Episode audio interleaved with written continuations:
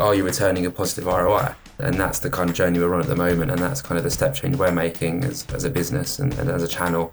Welcome to the Contextual Advertising 101 podcast.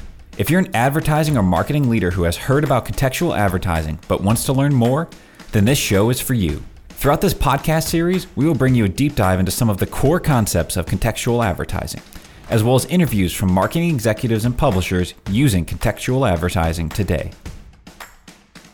This episode is brought to you by SeedTag, the world's leading contextual advertising company. Contextual intelligence allows you to engage with consumers within their universe of interest on a cookie free basis. By delivering ads into content, we capture users' attention faster and retain it longer. Learn more and reach out to us at seedtag.com.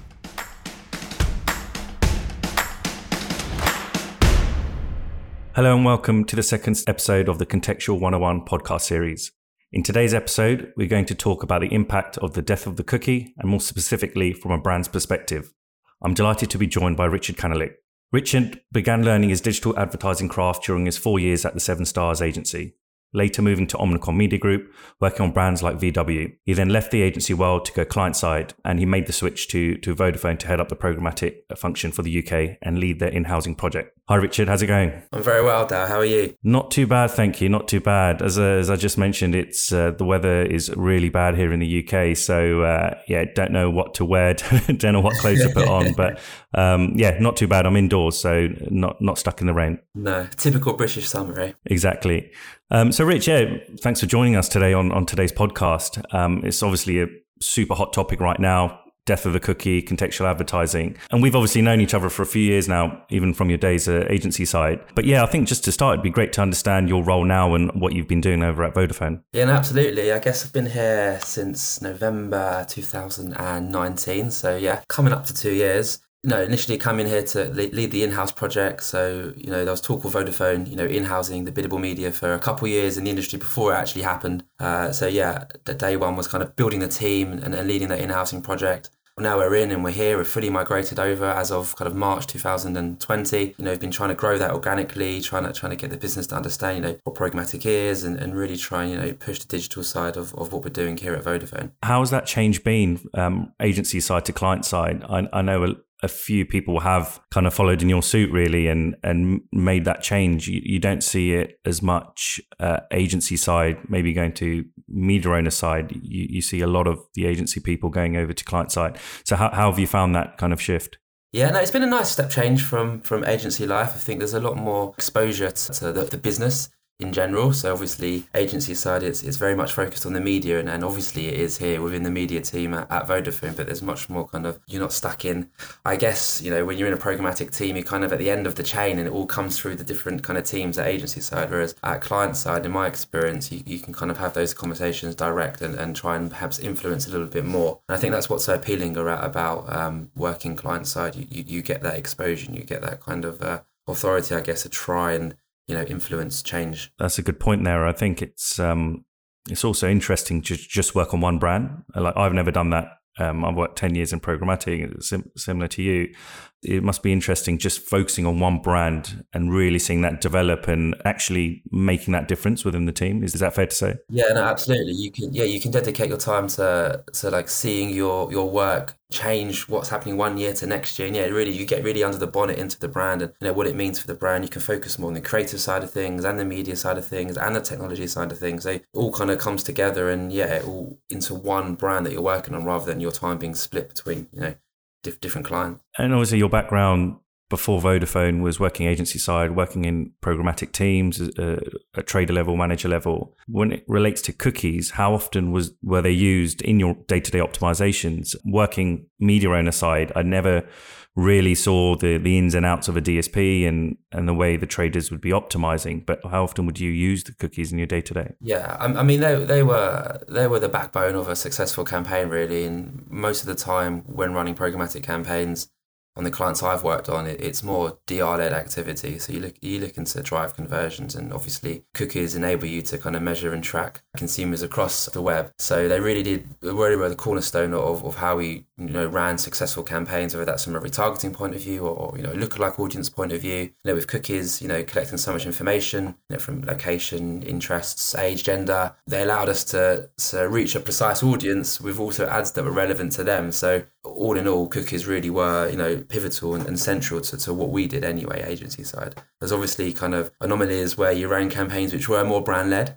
Uh, but at the time I was working agency side, it was predominantly a you know a bottom of the funnel uh, DR led approach, which most clients were, were using programmatic, programmatic to, to run their campaigns for. And how savvy would you say these clients were that you were talking to on a day to day and giving them these rich insights from the data that you gather from cookies is is that something that the brands wanted uh, that they needed from from the agency? It, it would vary from client to client. You, you'd get some clients who were really into the detail and wanting to understand everything that you were doing from a programmatic point of view to you know live demos within the dsp really wanted to you know wanted us to articulate to them what it was we did and how we added value as, a, as an agency. And there were other clients that just wanted to know what you know what the cpa was or you know what their kind of core KPIs were, so they could perhaps report that back up, up their chain. So it really was a mixed bag, to be honest with you.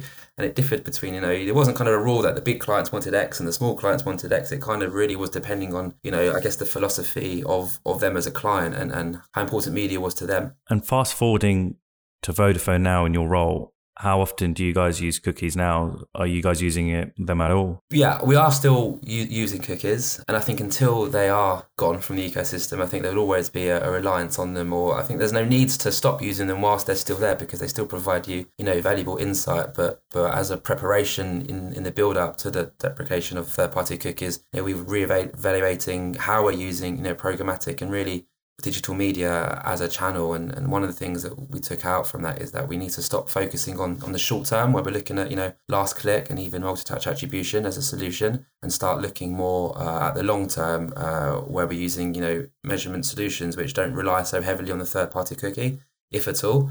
So things like brand lift studies and uh, econometrics we're really able to kind of shift brand perception over a longer term rather than just focusing on what our last touch CPA was or what our you know multi-touch attribution CPA, and that will hopefully help us you know evolve the channel into you know more of a brand-led approach and being able to you know increase and improve ROI in the long term rather than just you know hit an arbitrary cost per acquisition figure which which may look like it's providing value for the business but actually when you look at the econometrics are you returning a positive ROI and that's the kind of journey we're on at the moment and that's kind of the step change we're making as, as a business and, and as a channel uh, to help ready ourselves for the eventuality when there, there is no third party cookies for us to, to rely on those kind of simplistic, I guess I can call them now, uh, attribution solutions. And what's your opinion on the alternative solutions now to the cookie? Do you have a preference? What is Vodafone doing as well in, in that space across um, all the different options that are now available? I think obviously there's going to be like a key, a few key universal ID and, and identity players uh, in the market.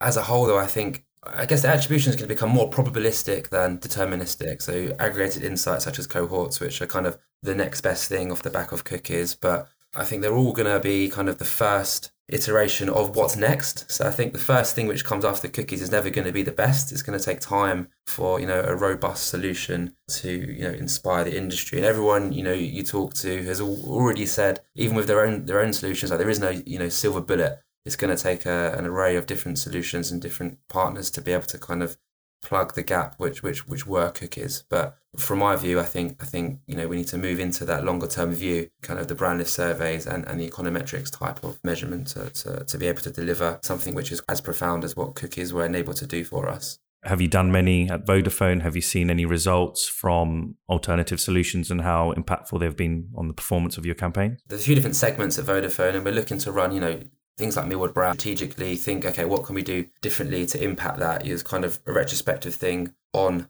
that particular activity that you ran. And I guess working at one brand, at client side, you're able to then say, actually, so this when we run this next time, even next month, next quarter, or next year, these are the results we've seen. We're, we're raising awareness, but we're not raising familiarity. So what do we need to change about the creative or about the strategy or about the targeting, which is going to enable us, you know, push people down that funnel off the back of you know the the brand lift surveys that we're seeing, and that's kind of where we're, what we're seeing at the moment. We're, we're starting to shift awareness and and the favorability, but perhaps you know not consideration or not intent. So it's kind of that journey which is um, allowing us to to you know change what we're doing.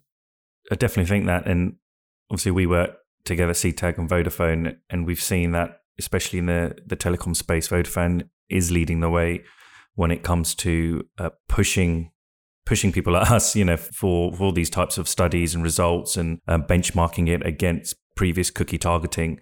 Do you see that you guys are doing this and Vodafone's doing this a lot more than other competitors in the industry?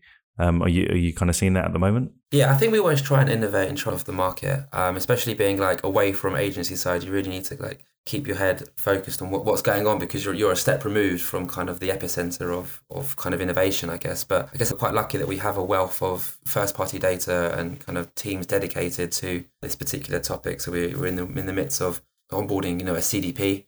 So we can then tap into that wealth of first party data. But yeah, no, I definitely think we're doing what we can to, to stay at the forefront of the industry.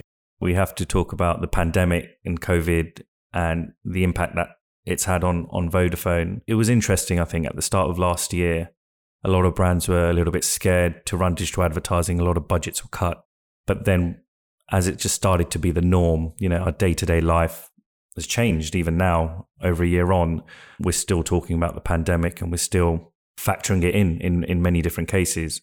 But we're starting to see, you know, just a change in strategy really from from these brands because they know COVID is here, is here to stay there's been a you know a lot of noise about obviously the vaccines and opening up travel, and especially in the UK, July 19th, there's a date where apparently everything will open back up again.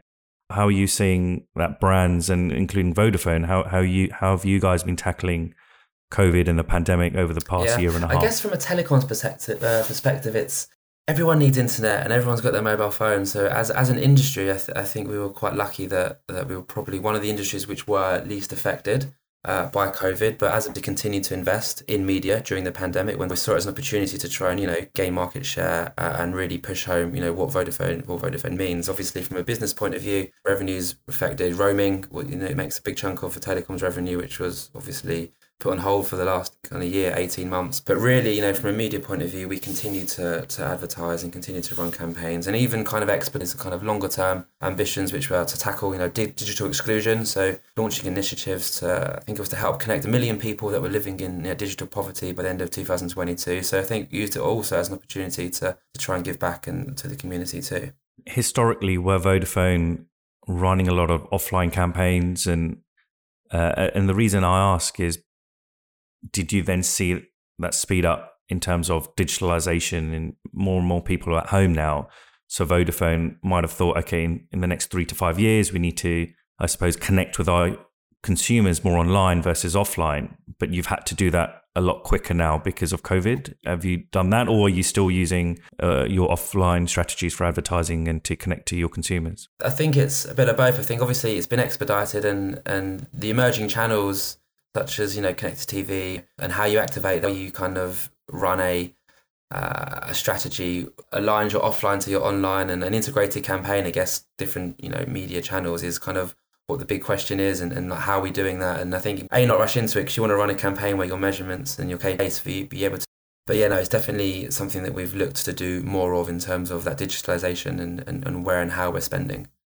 We were looking at a, a study that was um, done by Tag today, and they mentioned that 85 consumers would reduce or stop building, or sorry, buying products um, if they were associated with any COVID conspiracy theories or misinformation. I know that was again probably this time last year. Is that something that came to your guys' team and, and mind as well when you guys were building out your strategies? We just try to avoid serving across that, that content. There was some funny messages sent around in the WhatsApp group when we around 5G conspiracy. But um, no, I think it's something that more the organic social team looks to track that sentiment and they see that. And when there's people kind of accusing Vodafone of all sorts of conspiracy nonsense. And in terms of the last year and a half, have you had to shift your focus? So before it might have been focusing on certain certain things like in store or more physical product selling. Have you had to shift that due to COVID? Are you kind of pushing more products now versus what you were maybe a couple of years back? Yeah, I think the focus is on what prop comes with the, the benefits of each product. If that makes sense. It's not so much like the price point potentially. It's more around kind of why why Vodafone. What what do the products offer you and beyond the competition? Kind of relaying this back to contextual advertising.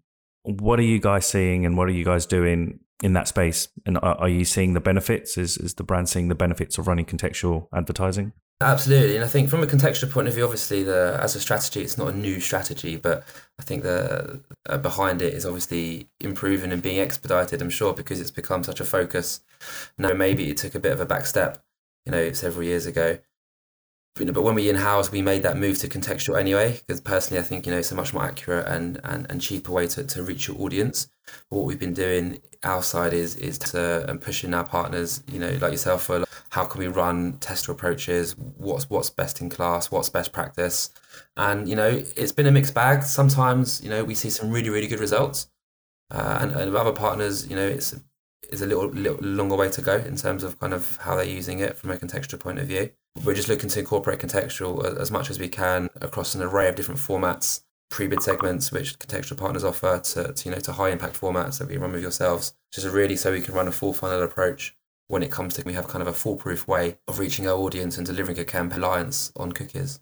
Have you seen any other brands in other industries where they've done this well that you've seen whether it's just you browsing on the web or I don't know, seeing TV advertising. Is is there are there any brands that you can think of that have run contextual advertising and done it well? I'm not I'm not sure off the top of my mind to be honest, Al. Yeah, no, uh, we, we've seen um, various different brands, right? So at the start of COVID and, and the pandemic early early last year, we saw many different brands trying to re, you know get closer with their, their their consumers by adapting and changing the creative as well as the targeting. So yeah, whether it's travel brands, whether it's telecoms brands, FMCG brands, they wanted to really connect with their users and, and reassure them that they're by their side and they're they're working together um, during this difficult time.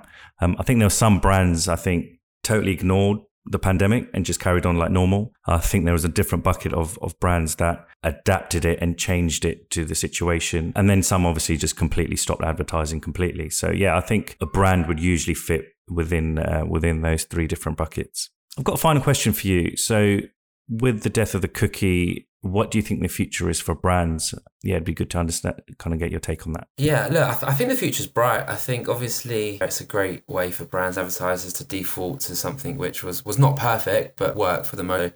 I think going forward, it, it should and has already inspired innovation in terms of kind of cookie alternatives such as on-device, on-device solutions and universal ID solutions. So there's in- innovation already coming, and, and I think we need to remember that most emerging channels aren't cookie-based, connected TV, digital audio, you know, even mobile in app, which has obviously been around. It's been the year of the mobile every year for a while now, but that's that's not cookie-based either. So I think moving away from a cookie-based approach will allow us to perhaps bring in some real-world KPIs to our media and, potentially media be, can become more than the sum of its part and, and really start to push the boundaries of, of what we're able to, to deliver. Yeah, I think that's a that's definitely a good point. There are so many other advertising mediums out there, TV and audio and, and various other ones where, yeah, they like you said, they don't need the cookie. So yeah, I, I think it's kind of just changing that mindset, really, isn't it, mm. in, in shifting that across? Yeah, absolutely. Okay, brilliant. So, no, thank, thanks for your time. That's all we've got time for to, in today's podcast. So, yeah, Rich, we'll, we'll speak soon. Absolutely. Thanks, Dal. Pleasure. Cheers, Rich. Thank you for listening, and we hope you enjoyed this episode of Contextual Advertising 101. If you enjoyed the show, please leave us a five star review. To see all the show notes and resources mentioned in this episode, head over to seedtag.com slash 101. This episode is brought to you by SeedTag, the world's leading contextual advertising company. Contextual intelligence allows you to engage with consumers within their universe of interest on a cookie free basis. By delivering ads into content, we capture users' attention faster and retain it longer. Learn more and reach out to us at seedtag.com.